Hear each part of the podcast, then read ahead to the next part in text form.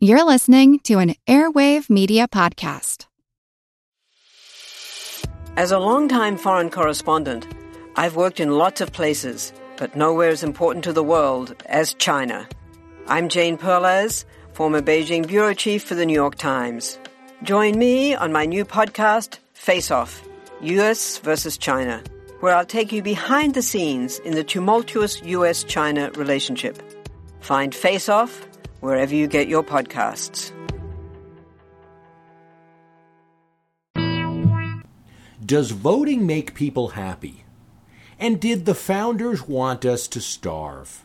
And both of these questions are based on questions from listeners to the My History Can Beat Up Your Politics podcast, though they are not certainly the exact questions that they asked. Carl Stowicki from Cleveland, Ohio writes I would like to know what the founders meant by the word welfare at the time they wrote the Constitution. They included the word in the Constitution's preamble and in Article 1, Section 8, Clause 1. Today, welfare means redistributing wealth in the name of charity to everyone from the poor, all the way up to failed executives and corporations. The more liberal friends of mine claim the welfare clause gives the federal government a license to fund therefore control, everything from an individual's personal health to many public endeavors that I feel should be reserved for communities and states. In other words, they think the welfare clause nullifies the 10th Amendment. I love the podcast, and I know this represents a classic debate. It certainly does. Uh, Carl, it is the debate over the general welfare clause. And that is a key point, by the way. And I don't know if we're just skipping the word in the question or if your uh, friends are, are saying it that way, if they're calling it the welfare clause when it's actually the general welfare clause. That's a that's a key distinction. Sounds small. So you start with the preamble written by the Committee of Detail in the Constitutional Convention, most likely authored principally by uh, Gouverneur Morris, one of the convention delegates who was had a good uh, hand in writing and was sort of the Thomas Jefferson of the Constitution. Maybe that's a stretch, but he wrote a lot of the the passages, and he's credited with the "We the People" in order to form a more uh, in order to form a more perfect union, to establish justice, ensure domestic tranquility, provide for the common defense, promote the general welfare, and dot, dot, dot. That is a preamble. That is the essence. It's the reason why there is a Constitution. So that helps your friends a bit in that one of the goals of the whole Constitution is to promote the general welfare. Without it, don't need a Constitution. Thank you very much. Then there's Section 8, which, among other things, authorizes the Congress to tax for the purpose of common defense and general welfare of the United States. Here's what we know from that the founders, the members of the Constitutional Convention, here called the founders, were very interested in allowing the federal government to provide for the general welfare. A lot of welfare going on in this document. The argument is over what that means. But we have the 10th Amendment, which says the powers not delegated to the United States by the Constitution, nor prohibited by it to the states, are reserved to the states respectively, or to the people. So the 10th is pretty strongly saying that if we don't give you the authority to do something in this Constitution, or do an amendment to the Constitution, Congress can't do it. It's for the states to do. But right off the bat, your friends are wrong on one point, if this is indeed your friend's point. Uh, the 10th cannot be nullified by the General Welfare Clause. The 10th is very much in effect. The only question is, in consideration of health care and welfare, does the statements about the general welfare in the preamble and in Section 8 mean that providing for all of our welfare would be a power delegated to the United States government, the federal government, Congress.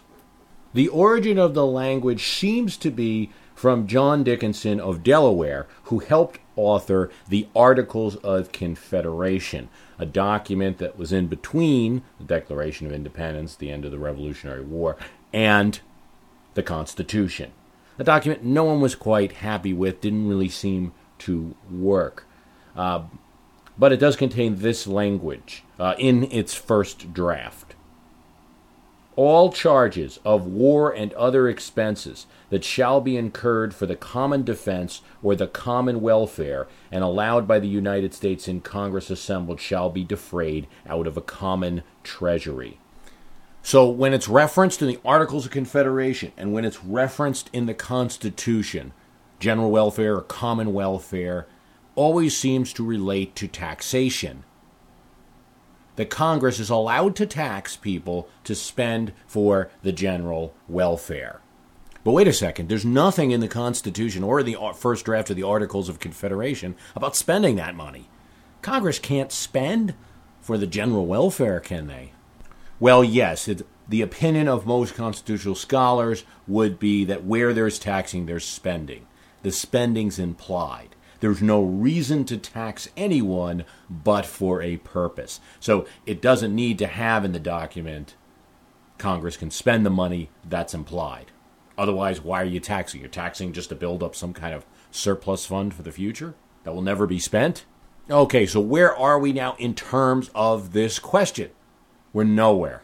So let's attack again the point of what does common welfare or general welfare mean? And I got two points. And one is that wherever we see it in the Constitution and in that first draft of the Articles of Confederation, it's attached to common defense. It's common defense and common welfare. Could we imply that there's a connection?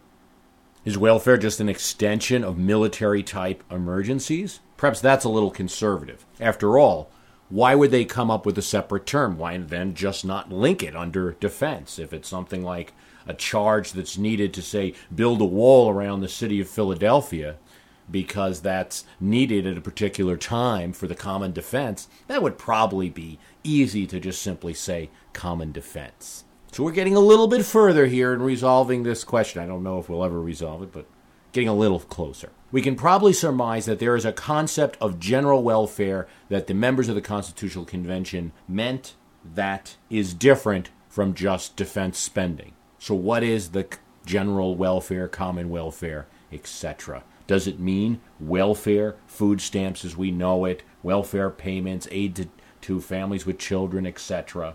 Does it mean national health care? Okay, I said I had two points. The second point linguistically speaking, is the common defense and the general welfare. The two phrases uh, separated.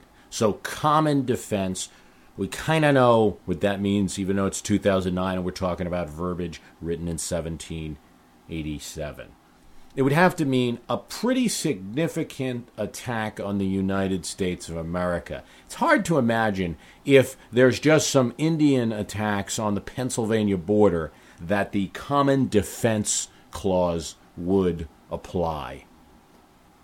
Hard to imagine that. That's something for state militia units. That's a state or community matter.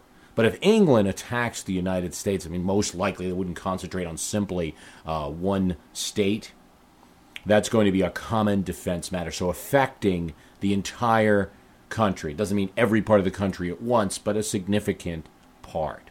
So we could probably apply the same thing to general welfare. It probably precludes or doesn't allow by the preamble or Section 8 for us to spend money on simply uh, the budget of Massachusetts. So the state of Massachusetts can balance its budget. It would have to be something that would be needed for the entire United States of America, or a significant portion. Did anybody talk about it at the time of the Constitutional Convention? Well, perhaps. Gouverneur Morris, who had had a big role in writing the preamble, entered a debate during the convention about the issue of whether there should be a clause in the Constitution that allows the government to work on harbors and uh, do dock work, improve the ports of the United States of America. Morris said there was absolutely no reason to add language because the general welfare clause, not how it was called at the time, because the language about general welfare would already permit this. So there was no reason to add something specifically about constructing piers, or navigating harbors. It is the same issue that would come up in early America as the federal government allocated money for roads westward. There were constitutional questions. Does the United States of America, does the Congress have the right to build roads? And in almost every case, the answer was yes. During the Monroe administration, when it was suggested that a constitutional amendment permitting the federal government to construct roads be added to the Constitution. It was waved off. There was no reason to do it. During the Jackson administration, when he vetoed a bill for a road in Kentucky, uh, citing a dangerous constitutional precedent, there was a revival of this issue. But even Andrew Jackson had no problem with the federal government spending on roads. In fact, his administration supported that. He did have an issue about the federal government spending on a road that would only link points within one state, the state of Kentucky. The fact that his rival Henry Clay was from Kentucky, of course, had absolutely nothing to do with his veto. But again, the issue was whether we could build a road within a state. Did that apply to the general welfare of the United States? So, roads, canals, improving harbors, it was pretty well accepted in early America that we could do these kinds of things. This is a classic debate, no doubt, as you referenced. And as in so many questions, uh, two voices appear, and that is of Hamilton, Alexander Hamilton, and James Madison. Alexander Hamilton had a more liberal interpretation of the General Welfare Clause, that basically Congress could spend money to do anything, anything at all, as long as it affected everyone equally and wasn't aimed at any one particular state or small group of states.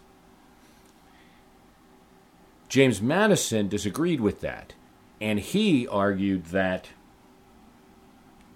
the Welfare Clause allowed Congress the ability to tax only for the powers that are enumerated in the Constitution. The Constitution does list specific powers for Congress borrow money, regulate commerce, uh, make uniform rules of naturalization, coin money, punish people for counterfeiting, establish post office, promote the progress of science and the useful arts through copyrights, const- uh, constitute tribunals when necessary, punish piracy, declare war, raise armies and navies, and call up the militia and organize that militia. Those are the limited enumerated powers of Congress.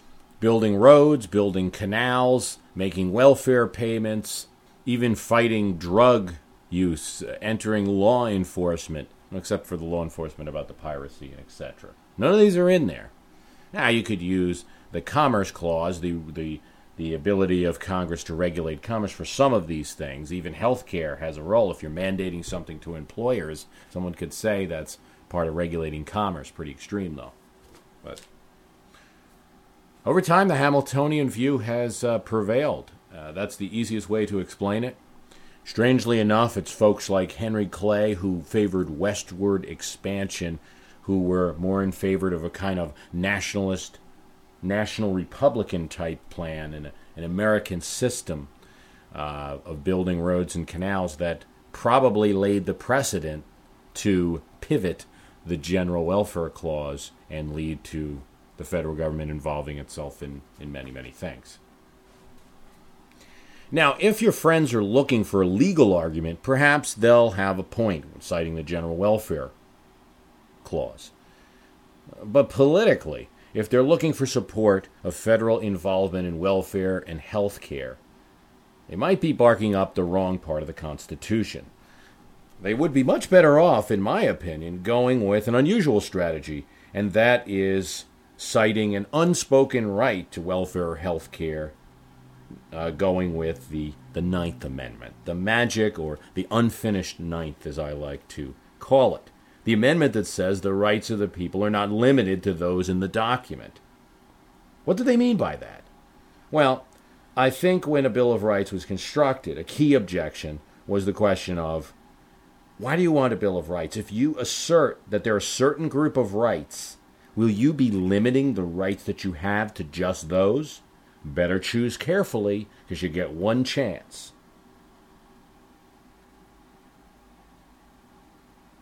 Unless you can go through a very exhaustive amendment procedure to add a new right to the Constitution. So the Ninth Amendment was a kind of way of selling the Bill of Rights just in the way the Bill of Rights was developed as a way of selling the Constitution. The first 10 amendments to the Constitution were intended to get state ratification conventions to buy into the Constitution. Well, there were opponents to adding that Bill of Rights, and the Ninth Amendment helped to convince those opponents. It took away that objection. It clearly states that the people of the United States have more rights than just those in the document. Strong words, real strong words, because a right, in legal terms, is a supersedence over others. So it's pretty high on the judicial priority scale. So in the ninth, buried in there, is that we have rights. We have, as people, things that can supersede the rest of the laws that Congress made. And they don't have to be listed in the Constitution. So if you have a right to an attorney, that's just what you have. You have a, a pretty absolute right. If you have a right to free speech, you have a fairly absolute right. It's only other rights that can interrupt with your right. But what are these other magical rights that we have in the Ninth Amendment? No one has said. No one said during the convention. But there's at least this much of a clue. The founders knew that we had rights that the Congress or the president couldn't take away. And they didn't want you to have to go to that amendment procedure. The Ninth was very useful when the time came for a privacy case to be decided. But privacy had other precedents, not just the Ninth. Government can't force you to quarter soldiers in your home. You know, you have a right not to answer questions during interrogation. You have a right to, to protecting from unreasonable search and seizure. Well, if you add these all together, as the Burger Court did, you have a right to privacy. Now take welfare. There it's harder. None of the other amendments directly support the right to uh, of a citizen to welfare, nor is there a precedent in early America of the federal government uh, making payments to citizens it's harder. I mean, many cities had poor people in 1789, and while churches, individuals might help them, the federal government and no state government would, would take care of them directly. No other amendments apply to welfare. Now take health care. There's nothing there, and many reasons for it. It didn't even exist to the extent that it does today. The Constitutional Convention was more concerned, it seems, with industry, sponsoring and fostering industry. That was a valid concern of the federal government. Regulation was guaranteed in the Constitution, and to support industry, Congress could issue copyrights. But they were less concerned with individual citizens' welfare or health. Why is that? Did the founding fathers want us to starve or to be sick? I don't think so. I do think the man of 1789 was not uncaring, but saw these as local concerns. I don't think there was any role for the federal government to play in distributing food or more medicine. It just would not have been possible in 1789 for the federal government, created such as it was, to enter those activities. They'd have no role to play. In 2009, it may be practical to no longer see it this way. You've got at least two valid reasons for the federal government to be involved in healthcare, not necessarily a Canada type single payer system, but be involved in healthcare. Volume purchasing and standardization of electronic medical records.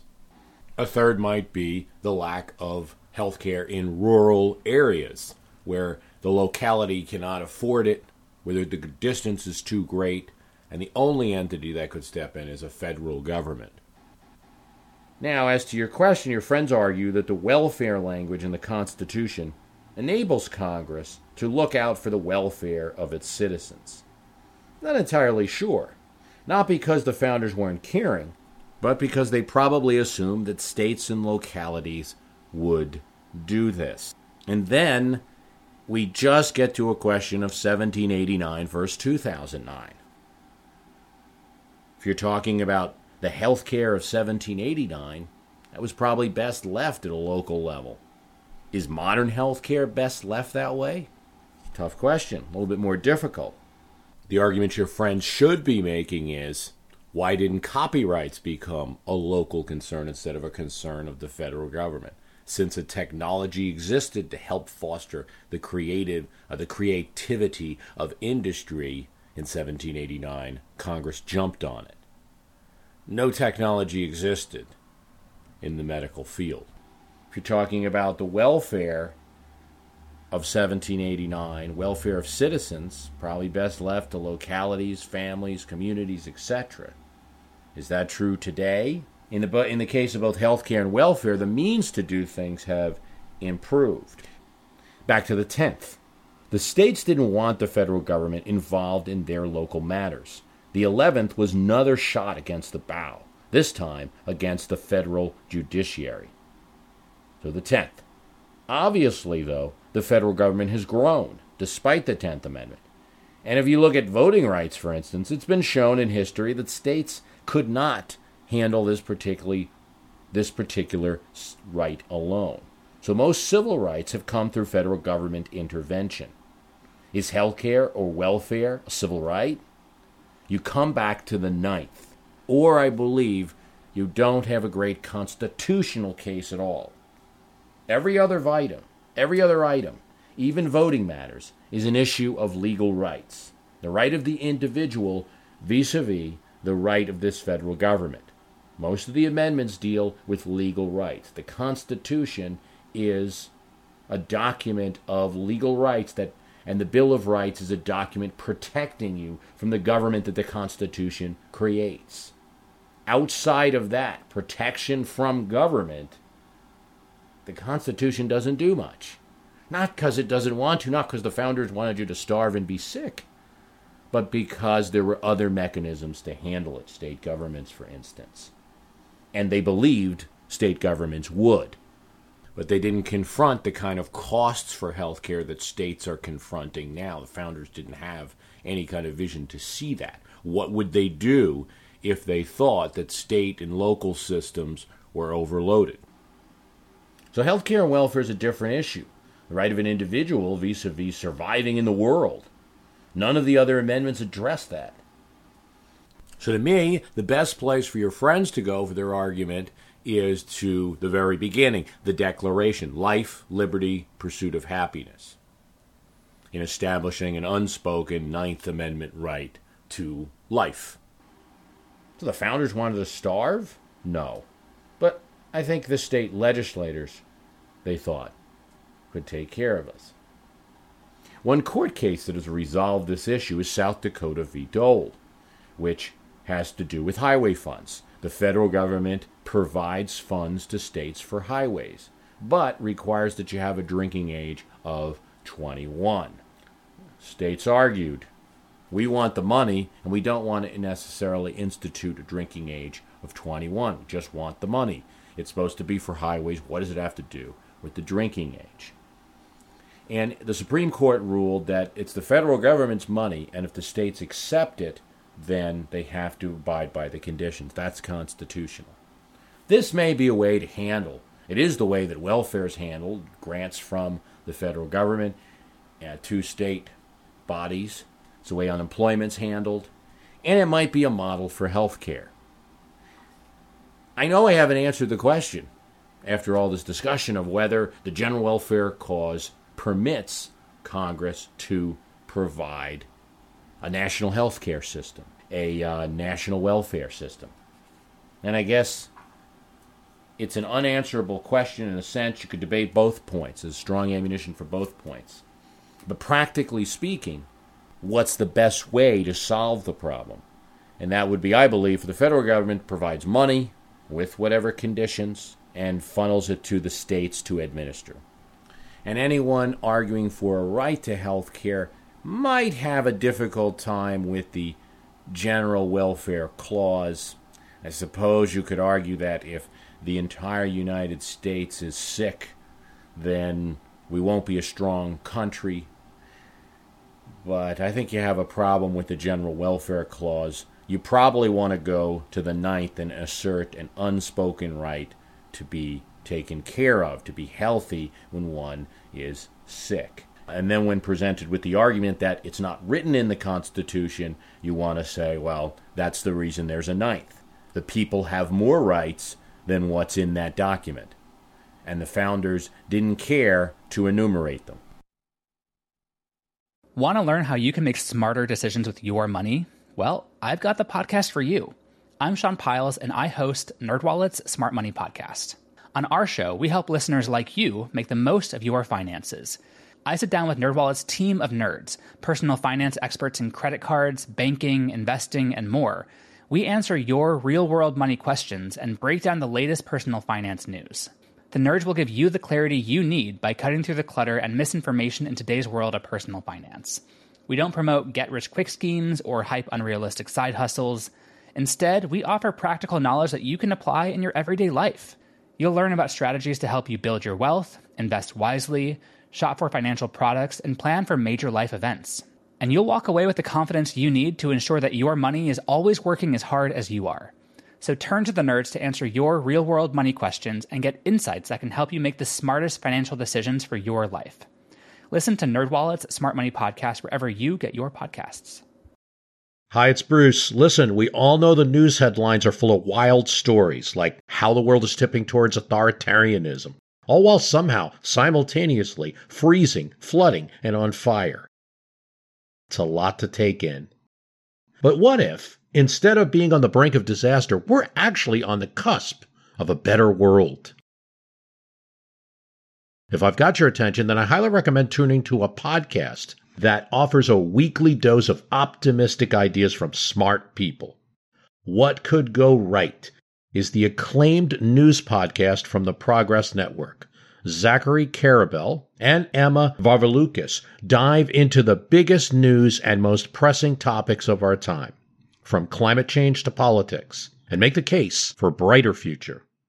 Season 5 features fascinating guests like democracy scholar Yascha Mounk on the hidden perils of identity politics, and NPR anchor Steve Inskeep about the importance of talking to people who differ from you and what Abe Lincoln learned from those conversations that helped him unify the country.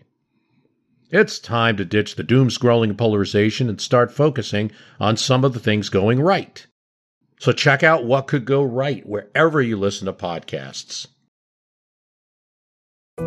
We all know how important it is to keep your eye on the money and not just your own. To follow trends, track financial situations, follow gains and losses, check out the Yahoo Finance Podcast. Every day, we'll give you a quick overview of the latest market and financial news that you need to know. You'll be able to hear about the biggest headlines in the business world in three minutes or less, right after markets close. It's perfect to listen to while you make another cup of coffee or work out a new budget. Check it out now. Listen to Yahoo Finance wherever you get your podcasts. That's Yahoo Finance, wherever you get your podcasts. Does voting make us happy? It should, shouldn't it? After all, the guy or gal most of us people want in office is in office as the result of our democracy. Now, the people who didn't vote for the winner may not be happy. They wanted someone else, of course. But that's an easy question to resolve. We want the most people to be happy. And so the plurality are happy and that's good. Of course, this still leads to a healthy chunk of unhappy voters, and three or four way elections could leave a majority of unhappy voters. It can lead to a situation where there's tremendous opposition to the office holder, but they still have enough to win the election. The system still worked, though. Given the divisions, it made the most people happy that it could. Timbabwe writes Gaming the Vote by William Poundstone. I read this book last week and greatly enjoyed it. Lots of strategy, mathematical explanation of various voting methods without too many equations. He finds Bush Perot Clinton race more interesting than Bush Nader Gore. Basically, every voting system has strengths and weaknesses. Unscrupulous consultants can exploit known tricks to nudge the vote towards a candidate. Much more subtle than Tammany Hall or Chicago ward healers, no ballot box stuffing or destroying votes. That's why Republican consultants collected signatures for Nader in 2008. Under the present system, the best strategy is for both parties to nominate a centrist and support Sub Rosa, a fringe candidate on the other side. So writes Zimbabwe. And the essence of the question is Does voting really make people happy? Are the winners happy? There lies the downfall of our voting system. It's subject to an awful lot of strategic voting, where people are not picking the person they love, they're picking the person they like more than the other and they think will win. If majority voting was really the only method ever used for all elections, both primary, convention, and general, we wouldn't have seen several presidents that we did. Abraham Lincoln's presidency never would have happened. It would have been President William Seward. Woodrow Wilson would never become president, not having been the original choice of Democrats gathered in Baltimore in 1912. We would have seen a President Champ Clark, perhaps, or probably a third term for Theodore Roosevelt. Of course, we would not have had a President Harding, and thus not a President Coolidge. Likely in 1920, the man elected would have been a friend of Theodore Roosevelt's named Leonardo Wood. Martin Van Buren certainly would not have succeeded Jackson. And that's because Van Buren insisted on a non majority procedure for the first Democratic convention ever. He wanted a procedure that would help protect, well, himself, that the winner had to win with a two thirds majority, a super majority. Well, maybe this is good in a democracy. The voters, in this case Democratic convention voters, would have to be really happy to settle on a nominee. They'd have to really like that nominee. That two thirds standard would never pass muster in an American election. Two thirds would be impossibly high for any group of people as broad as the entire United States electorate. And it would take forever, as convention votes do, or did, back when they were real votes. The implication of party voting systems with a two third lock is that the group, the Democrats for instance, should really be behind that candidate. These are the people that are, after all, going to be supporting that candidate in the general election. So we don't want any halfway people. We want that person to be their representative, hence the two thirds vote. It's just a little easier when you've got everybody under a tent or in an arena for a few days to work out their happiness versus the whole nation. Many, many ballots. But why did Martin Van Buren have to mess with a perfectly good thing? What's wrong with a majority? Why go to another system? It seems so innocent. Majority wins, right? But consider this. If we voted today for which state to locate the capital of the United States in, it's likely that California would win. Some, a few Californians, might be thoughtful enough to think, well, let's give the capital to Kansas or Delaware. But then a few fluke votes from other states might give the capital to California as well, canceling those fluke votes out. Geographic bias would rule. People would like the United States capital to be as close to them as possible, and California wins. Yet a swath of states is unhappy. The most people are happy that could possibly be happy, but a large swath of the country is unhappy as they might be now with the location of the capital so far away from our western states. But it was not so far away from most at the time. Then it was winter, near as it was to the populous state of Virginia. Gaming the vote thinks something's very wrong with standard majority voting, as exercised and mandated by states in primary and general elections all over the country. And it's the ability of a minority candidate to sign up a nefarious challenger with some idea that they'll drain votes from the majority candidate in order for the minority candidate to win. It's known, for instance, that Republicans supported Nader, even though Nader's positions are well far to the left of most Republicans. But their interest was in defeating Gore, 2000. Poundstone calls this trick the genetically engineered tomato of American politics. And he thinks it's really a problem and we have to do something to fix it. He cites uh, at least five American elections which didn't work out due to a, a, a minority candidate. A vote splitting put into office James Polk. Polk was a supporter of slavery, a slave owner himself, wanted slavery expanded west.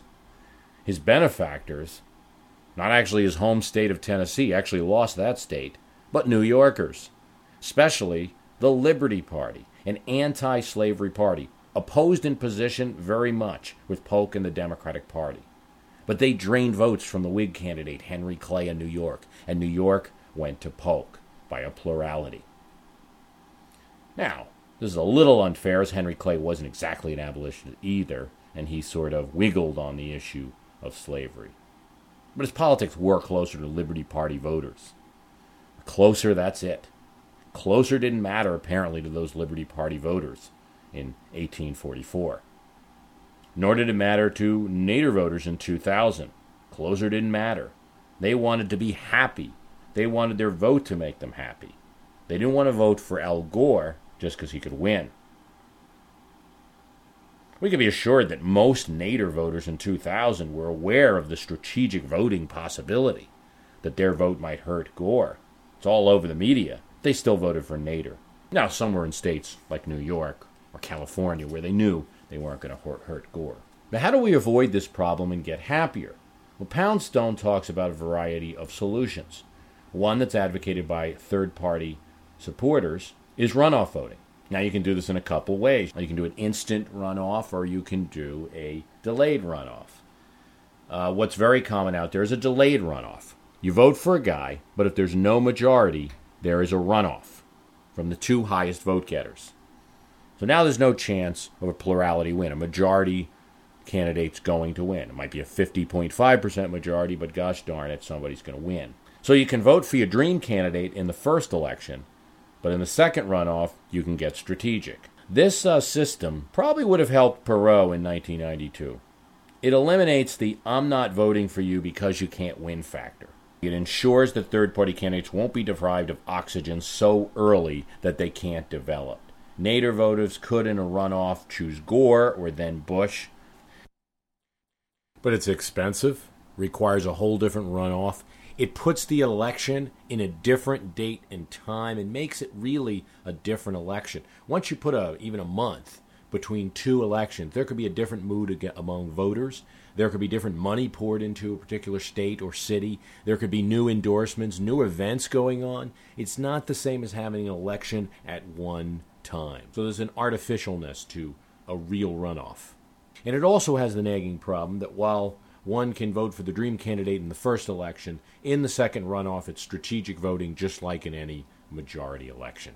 But if we had it in 1844, Liberty Party voters would have voted for their candidate, others would have voted for Henry Clay, others would have voted for Polk. Polk wouldn't have gotten enough to beat a runoff. The runoff happened, and presumably Henry Clay would have won that election and become president. You could also do what's called an instant runoff meaning that when one goes to vote, they will vote for one candidate as first choice, another candidate as second choice, and perhaps in some systems, a candidate as a third choice.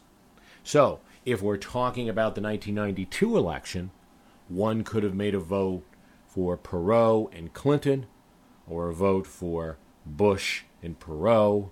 In the 2000 election, you could have voted for Nader as your first choice, and then Gore as your second. And what happens? Well, if there's no winner in the first election, we go to the second choice ballots and see who wins that election.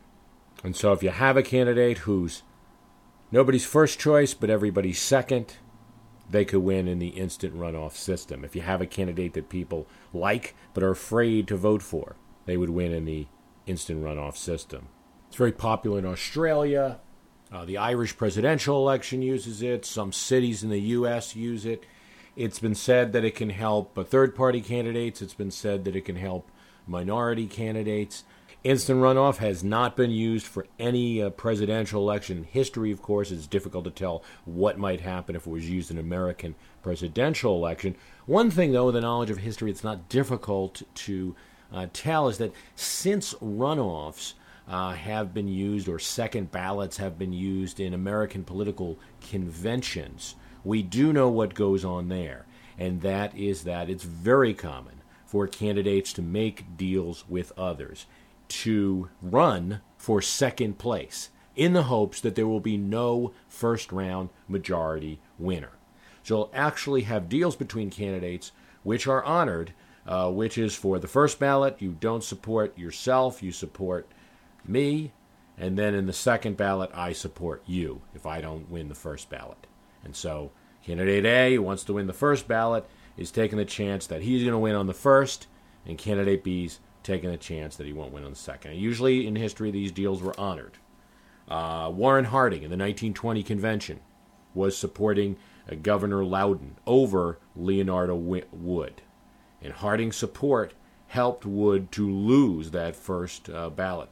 But several ballots down, Harding cashed in his chips and won the nomination of the Republican Party. Some claim that it reduced the negativity in elections because candidates are going for that second place vote if they don't get the first and they, they have to be good. On that note, there is another system which would really produce, uh, in my opinion, a group of angels running for whatever office you use this system for, and that is range voting. Here you would have a ballot with a group of candidates and numbers perhaps from 1 to 10 or 1 to 100. And you would rate for each candidate how much you like the candidate. The candidate who has the most points wins. So, someone uh, might give in the 2000 election, you know, Nader a 10, Gore a 5, and Bush a 1. So it's not just people pinning their hopes on one candidate and and hoping uh, that candidate beats the other strategically. You can actually decide which candidate you're most happy with. And so in the 2000 election, instead of uh, Nader voters perhaps voting for Nader, but having some sympathy for Gore, just not caring enough to give up their all important vote, their happiness, might have, under a range system, given Nader a 10, Gore an 8, Bush a, a 1. And uh, possibly, probably, uh, Gore would have won that type of election. And that's a great election. Uh, it's a great method of election in this way did archaeologists discover Noah's Ark? Is the rapture coming as soon as the Euphrates River dries up? Does the Bible condemn abortion? Don't you wish you had a trustworthy academic resource to help make sense of all of this? Well, I'm Dan Beecher, and he's award winning Bible scholar and TikTok sensation Dr. Dan McClellan. And we want to invite you to the Data Over Dogma podcast, where our mission is to increase public access to the academic study of the Bible and religion, and also to combat the spread of misinformation about the same. But, you know, in a fun way. Every week we tackle fascinating topics. We go back to source materials in their original languages. And we interview top scholars in the field. So whether you're a devout believer or you're just interested in a clear eyed, deeply informed look at one of the most influential books of all time, we think you're going to love the Data Over Dogma podcast. Wherever you subscribe to awesome shows. Giving points to one person doesn't necessarily hurt the other. It's not zero sum. You can give Nader a 10, you can give Gore a 10. It's just that a lot of people have to like uh, the candidate. Now, it would encourage, we might think, uh, candidates to be on their best behavior because everybody wants a high rating. There are even more complicated systems. One of the voting systems intended to detect voters' happiness the most, and this is talked about in in uh, an article I read about this Gaming the Vote book, is one designed by the Marquis de Condorcet in the 1700s. Condorcet voting involves a kind of instant pairwise runoff of the candidates once a range is established. It's not easy to describe in audio because it involves a table, but essentially, you arrange the candidates downward on a, ba- on a ballot and then, not unlike the instant running uh, runoff system, you rate your first choice, your second choice, your third choice, and your fourth choice, depending on how many uh, candidates there are. So let's take a 2000 election and say uh, Bush, Gore, Nader, and Buchanan, right? Each person would rank first, second, and third, fourth among all those. So someone who is uh, of a very liberal mindset, for instance, might have voted Nader, Gore, Bush, Buchanan. Somebody who is an extreme conservative might have voted Buchanan, Bush, Gore, Nader. And there could be combinations in between. Now, when those ballots are counted, and you can imagine counting, you know, 120 million of these, it's not enough just to total up the votes and say who was the first choice. And in this system, the Condorcet system, it's not even enough to just, if you don't have a majority in the first choices, go to the number two and say who won the number two. What you've got to do is you've got to count up all of the pairings. And so, first, you know, you would start with Gore versus Bush and look at all of the votes and say who put Gore before Bush. So, would Gore defeat Bush in that pairing? Then you've got to look at Gore versus Nader and how many ballots was Gore ahead of Nader. Then you've got to look at Gore versus Buchanan and how many ballots was Gore ahead of Buchanan. Then you've got to look at Bush versus Nader, Bush versus Buchanan, and Nader versus Buchanan. Uh, that ought to do it. The winner is the one who wins the most pairings. It's likely in the 2000 election that Gore would be the Condorcet winner because he would most likely win uh, most of those pairings, especially uh, those who did the the old Nader, Gore, Bush, Buchanan. Maybe that's assuming a lot. I have encountered people who did vote for Nader who actually their second choice was Bush. I think it's a little bit rare, and polling data would support that. What the Condorcet system completely eliminates is the spoiler effect. And so a, a, Buchanan voter, for instance, in a majority system like you had in the 2000 election, plurality system, is picking Buchanan over Bush. Just the same as they're picking Buchanan over Nader, just the same as they're picking Buchanan over Gore. A vote for Buchanan is a vote against Bush. That's simple. Just like in 1844, a vote for the Liberty Party was a vote against Henry Clay. The Condorcet system is much better at picking up nuances. Well, wait a second. I voted for Buchanan, but, you know, I certainly put Bush ahead of Gore. And it allows more happiness of the voters to be expressed. It's an extremely difficult system to administer. There is the chance of a tie in which things get weird and there's some possible ways that it could be manipulated, though it's a little bit uh, uh, more difficult. So I'm thankful for the question, and I hope you enjoyed this look on does voting make us happy. And there are other ways to do this than a simple plurality vote, and it's certainly something worth uh, looking at. I want to thank you for listening. I know this was a long one and uh, some complicated topics, but I'm glad to have the opportunity to talk about it. The website is myhistorycanbeatupyourpolitics.com. The archive is there. We've got a book on the signers of the Declaration of Independence called They Signed. That is uh, $3.99 and it's available from the website.